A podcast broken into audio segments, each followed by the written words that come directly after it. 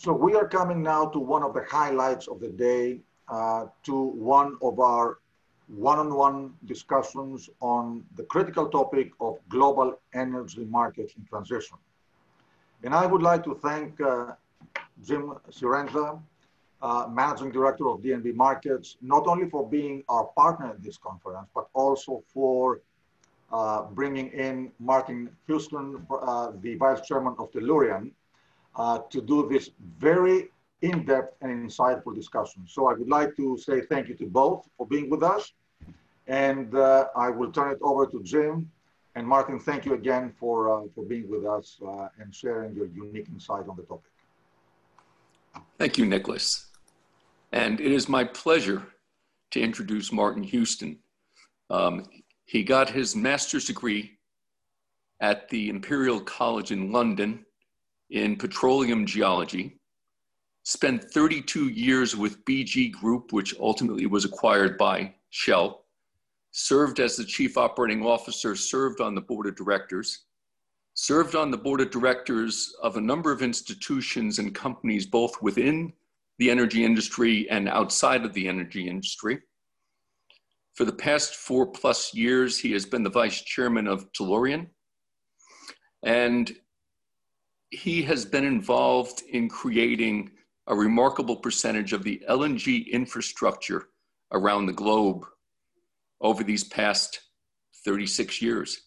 Um, I also appreciate the fact that I find him to be one of the most interesting voices in the energy industry. So, Martin, thank you very much for joining us. Thank you, Jim. Energy demand will recover. This is a blip. But oil demand, have we seen the peak? And what's your view?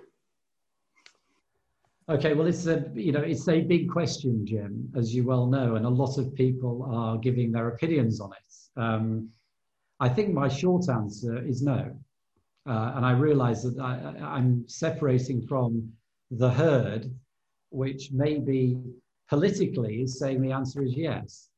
But I think in some ways it doesn't really matter whether we've seen the peak or not. I think you know it could be a long plateau, and that may have the same impact as to whether it's the peak, uh, you know, plus or minus. So the, the plateau is as important, I think, as the moment. Um, look, we've seen a obviously a remarkable year, and um, you know, in particular, this massive drop in demand that we saw earlier in 2020 and the big question mark as to how much of that has actually recovered. Um, you know, we're probably 8% to 10% down on last year. The question is, but when does that bounce back? Um, and, you know, whilst, you know, we're inclined to this mantra of peak demand in the midst of the energy transition, in the midst of the low carbon conversation, in the midst of this enormous pressure on the energy industry, um, you know, because of who we are and what we produce and what we do, you know, it's easy to forget that, you know, non-OECD demand represented about half the demand in 2019, and yet with four times the population. So, you know, you have to look at this through a global lens, not just through our, you know, slightly skewed OECD, G20, developed nation lens. This is a global issue, and we have to look at the demand across the globe and not just uh, in the countries that we, you know, we measure supply and demand perhaps more accurately. I mean, let's just take a couple of stats. I mean, China's compounded average growth rate of demand increase for the last decade has been 5%. India, exactly the same, 5% compounded average growth rate over a decade. And China and India make up 20% of global uh, demand with 35% of the world's population. The US is another 20% of global oil demand with less than 5% of the world's population. So these statistics, when you start to pull them apart and you know rebuild them and reposition them, tells you that you know it's not so straightforward to think about it just through the lens of North America or Europe or you know perhaps South Asia where you might be listening from. Uh, although if you're in South Asia, it's going to be pretty late right now. Um, and then look at the barrel. You know, how's the barrel broken up? You know, 50% plus or minus is is road transport. 30%, you know, is distillate heavy machinery. 11% jet fuel. 13% other products. 13% is in a set of uh, demand which is in growing. Plastics, plastics in the developed world. Um, so, you know, as we look at demand in the non, again, non-developed, non-OECD, you know, we can see that actually there are credible reasons why demand should be growing, or at least staying, you know, at the same kind of levels we saw pre-COVID. I think the big question, though, is when does it get back to the pre-COVID levels? Because the short term, which is what you're dying to ask me, and we, we talked about a few minutes ago, you know, the short term is driven, you know, in part by that demand recovery. Not so much whether that demand is sustainable for five more years. What's going to happen, you know, for the next five months? You know, as we get to the end of the season, as we get to budgeting for 2021, you know, for those of us sitting on energy company boards thinking about what the the price is going to be for the budgets uh, for next year? That's the important question. And that's driven in part by this demand recovery, as well as, of course, you know, the big supply side, which of course is another matter entirely as we look at uh, inventory overhang, OPEC cuts, you know, whether OPEC relaxes those in the upcoming meeting and so on. So, you know, you asked me about peak oil demand. I gave you an answer on, on the demand side, but I think when you start mixing in the supply side and ask the all important question, what's the oil forecast for the next 12 months so that I could get my budget right or get my hedging right? That's a very difficult question indeed. Let's, let's shift to what you see as the role for global gas and for global LNG going forward. And this obviously is right up your uh, expertise of 30 uh, something years. 41. Um, Who's counting? Scary number. Um, look, I think the, the, almost by contrast, Jim, I think the outlook for natural gas and therefore LNG is is really strong, and I can be much more, um, you know, much more bullish about the uh, those numbers. Um, the LNG trade, for instance, you know, you probably have it in your mind that it's been a pretty bad year. We've had low prices, low spot prices. You're probably thinking, yeah, things have moved backwards. It's gone up three percent year on year. Now, who would have thought that in the middle of seven months of, you know, COVID economics? Um, the IEA has moved up its uh, global gas demand. Um, uh, and, you know, Fatih Birol yesterday was, was talking about this steady recovery since June. So we've, you know, there's a lot more positive news and positive impetus. And I think, you know, in terms of gas demand recovery, and I'm talking about total gas demand, not just LNG, you know, I think we can say that's very comfortably within the early part of 2021. So it's not the same as oil by any means. So, you know, th- this notion that, that, we have two entirely different um, fuel sets here is, is entirely right. These are completely decoupled. They only get coupled when we artificially price one commodity, LNG, against another commodity, oil, because we used to do it in the past, you know, which, which creates this, um, you know, this sort of linkage, which, which doesn't belong here anymore, of course, it's certainly in my view. Um, 20% up um, in India year on year in LNG, 8% up year on year in China. These are big numbers. You know, this is, these are September numbers, by the way. Um, and then if we look on the supply side, okay, so I'm telling you the demand side is growing even in the worst of years that we can all imagine. Um, 213 million tons of LNG projects have been delayed. So what does that tell you? You know, that starts to build this picture that the gap is closing and the tightness will return. You know, we, we can play games as to whether that's in 23 or 24 or 25 or wherever we like to pitch it, but the you know the gap is you know is closing. This, you know, and the cycle begins once again, as it always has done in this industry.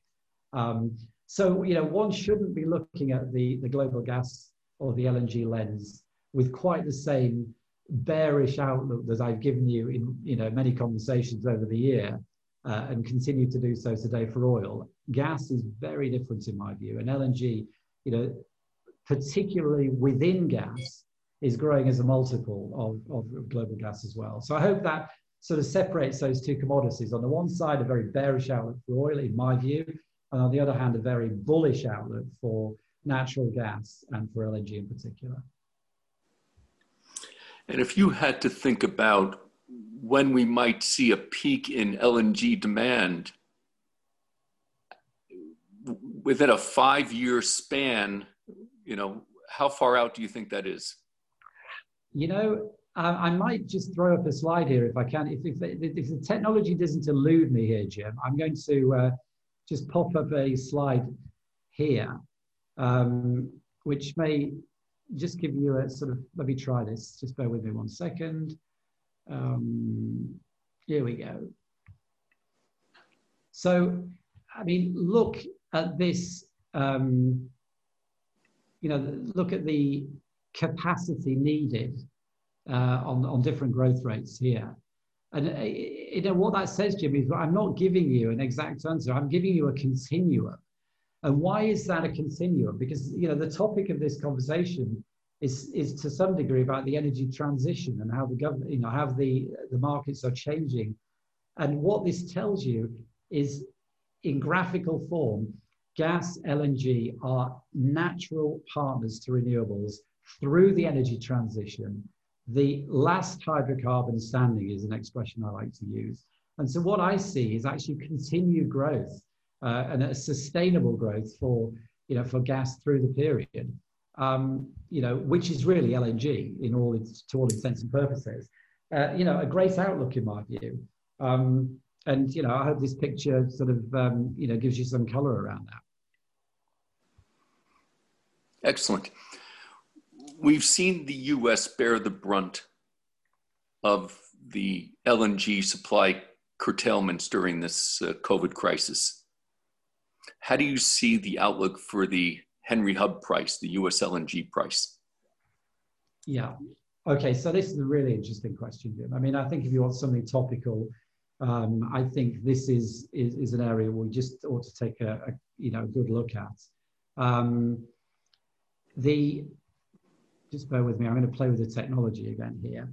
Um, the US is, has been able in the past to, to balance the market.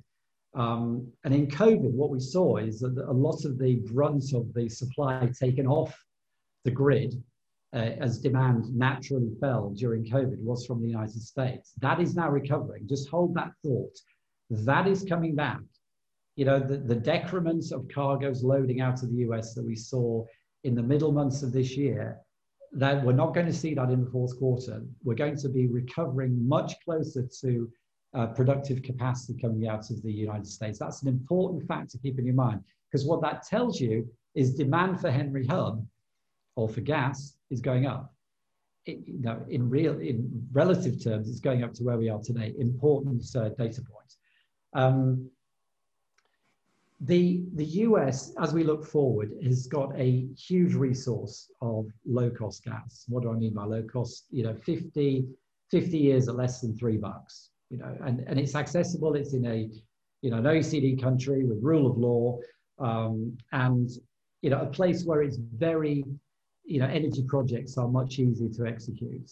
You know, US LNG projects are, you know, compared to my universe of LNG projects I've worked on in my career, this is a pretty simple place in which to build LNG projects. So um, that's another data point. Next data point, the 20% of global LNG supply um, comes from the United States and growing. Okay, one fifth and growing. Important data point. In other words, just put mix all that together a little bit what happens at Henry Hub is impacting on a global scale. This is not a domestic Henry Hub US LNG exports question. It's a question of what Henry Hub is doing to the global LNG markets. Okay, so that correlation, we've talked about a, a no correlation uh, from a commodity perspective from oil and gas, but I'm building a correlation between Henry Hub prices and global LNG prices because of the impacts of the Henry Hub price itself on a large producer of a large amount of LNG on the global scale. That is important. So when we go to another set of slides, which I'm just going to pull up, and so just bear with me while I play with this technology, um, and see if we can uh, get these slides uh, to come up. Right. Prepare for higher Henry Hub prices. Sorry, I didn't share that screen with you, did I? Just bear with me. Uh, I'm multitasking here, Jim. Just, just That's fine. Okay. Title of the slide. Prepare for higher Henry Hub prices.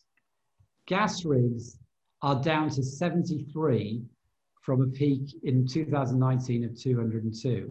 First point, we're not drilling as many gas wells as we were. Second, decline rate of gas production in the United States, a BCF, just over a BCF uh, a month, a month of decline of production. Expected shortfall by 2021 of this year, 10 BCF a day. I've just told you LNG is pulling another five these back into the system.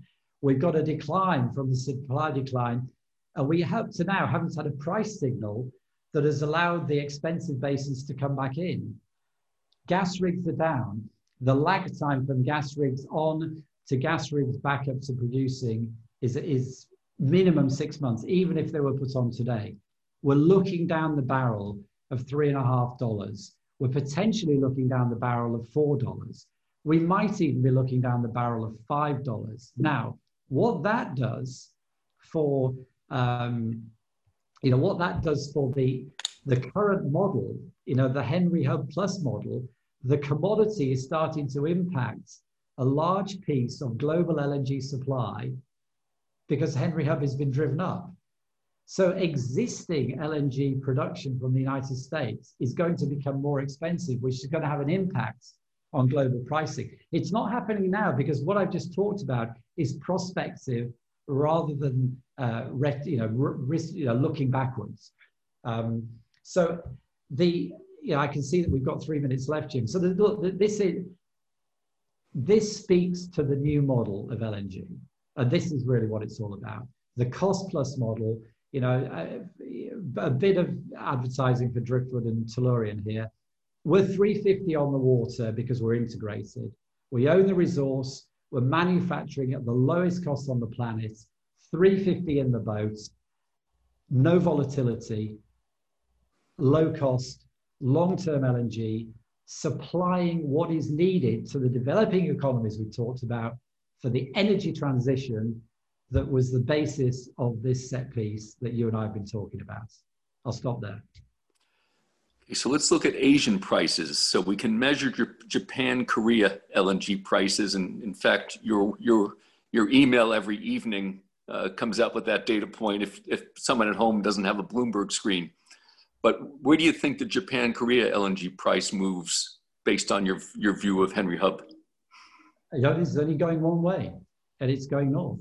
I mean, you're already seeing it in the, in the forward curve. You're seeing Henry Hub reflected in the Hub price on Cal 21, and that's pushing north every month. You, you know, you track that from the daily, the Tellurian daily note. Look at what's happening to JKM. What I'm telling you is, is prospective. Once Henry Hub starts to nudge, you know, beyond north of three to 350 to four, then you will see the impact, and it will it'll start to show up in the forward curve. Prices are going north. This is the time for low cost LNG, integrated projects in the United States. This is the moment. So we've got one minute for my last question, but I, I, I, think I know the answer already. If we, if your first chart, don't go put it up again. If your first chart, if we don't succeed on being on that path, on that line, is it because the demand came up short or we, we, we failed to produce enough I think, well, first of all, I never, you know, I'm not going to speculate on failure, Jim. I'm, you know, that would be a foolish thing for me to do. But yes. I, I, think, you know, it's a matter of supply meeting the demand. I mean, I'm quite sure about the demand. And on the supply side, we've seen, you know, there's a lot of projects which have been pushed backwards. We are, you know, we need some FIDs, uh, but we need low cost, we need low cost FID to deliver the low cost solution if we're going to partner with renewables. I'm, you know, I'm segging into energy transition stuff here, but if gas is to be the long-term partner, it has to be low cost, it has to be competitive, it has to continue to push coal off the agenda. And we can do it. And the United States is a hugely important part and role to play in that. Perfect. Thank you very much. I appreciate you joining us this uh, today. Jim, it's been a pleasure as always. Lovely to talk to you. Nicholas, thank you very much indeed. Thank you to both of you. Uh, thank you very much. Uh, thank you, uh, Jim, for being a great partner in this conference. And uh, Martin, of course, uh, thank you for your unique and tremendous insight. Thank you very much.